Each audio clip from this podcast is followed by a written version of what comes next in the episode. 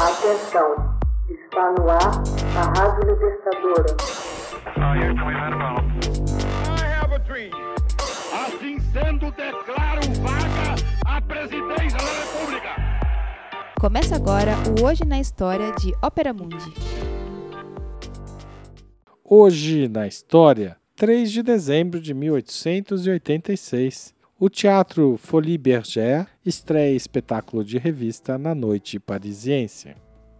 Anteriormente, um teatro para operetas, pantomima, reuniões políticas e vaudeville, o Folie Bergère estreou em Paris em 3 de dezembro de 1886 um espetáculo de revista, gênero popular de teatro musical, bem elaborado, apresentando mulheres com figurinos sensacionais. A moda, a partir de 1830, era batizar as salas de espetáculos com o nome de folie, loucuras em francês, seguido do nome do quarteirão ou de uma rua próxima onde eles se localizavam. O Folie foi o primeiro local de entretenimento noturno de Paris.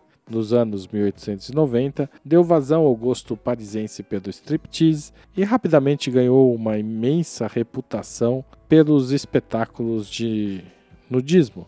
O teatro não se preocupava com as despesas, levando aos palcos revistas que apresentavam por vezes mais de 40 quadros, mil figurinos, empregando nos bastidores cerca de 200 pessoas. Na verdade, o Folie Bergère datava de 1869, quando abriu as portas como o primeiro grande music hall de Paris. Produzia óperas ligeiras e pantomimas com cantores desconhecidos que, pouco depois, experimentaram um rotundo fracasso.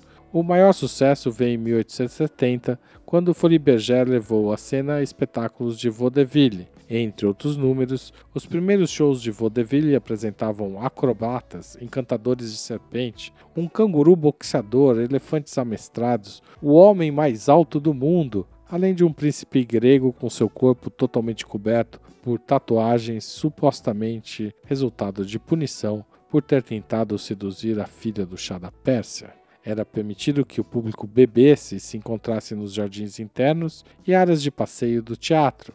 O Folie Bergère tornou-se sinônimo das tentações eróticas da capital francesa. Famosos pintores como Edouard Manet e Henri de Toulouse-Lautrec tinham lugar cativo no Folie. Em 1886, o Folie Bergère passou a ter uma nova direção e, em 3 de dezembro, levou à cena a sua primeira revista musical o quadro Place Eugène, a Praça aos Jovens, apresentando lindas coristas com trajes sumários, conquistou enorme sucesso. As mulheres do Folie foram se apresentando cada vez mais com menos roupa, à medida que se aproximavam do século XX. Os figurinos e os esquetes tornaram-se mais e mais audaciosos. Entre os artistas que marcaram o início de suas carreiras no Folie, podemos mencionar Yvette Gilbert, Maurice Chevalier e Mistinguet.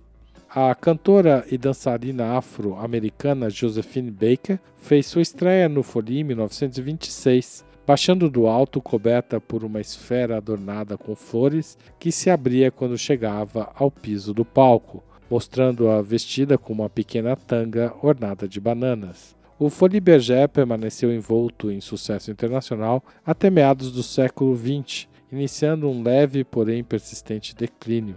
No entanto, pode até hoje ser visitado em Paris, apesar de o local ser cedido também para shows e concertos de outros artistas e empresários. Todavia, o Folie Bergère mantém uma tradição que remonta a mais de um século.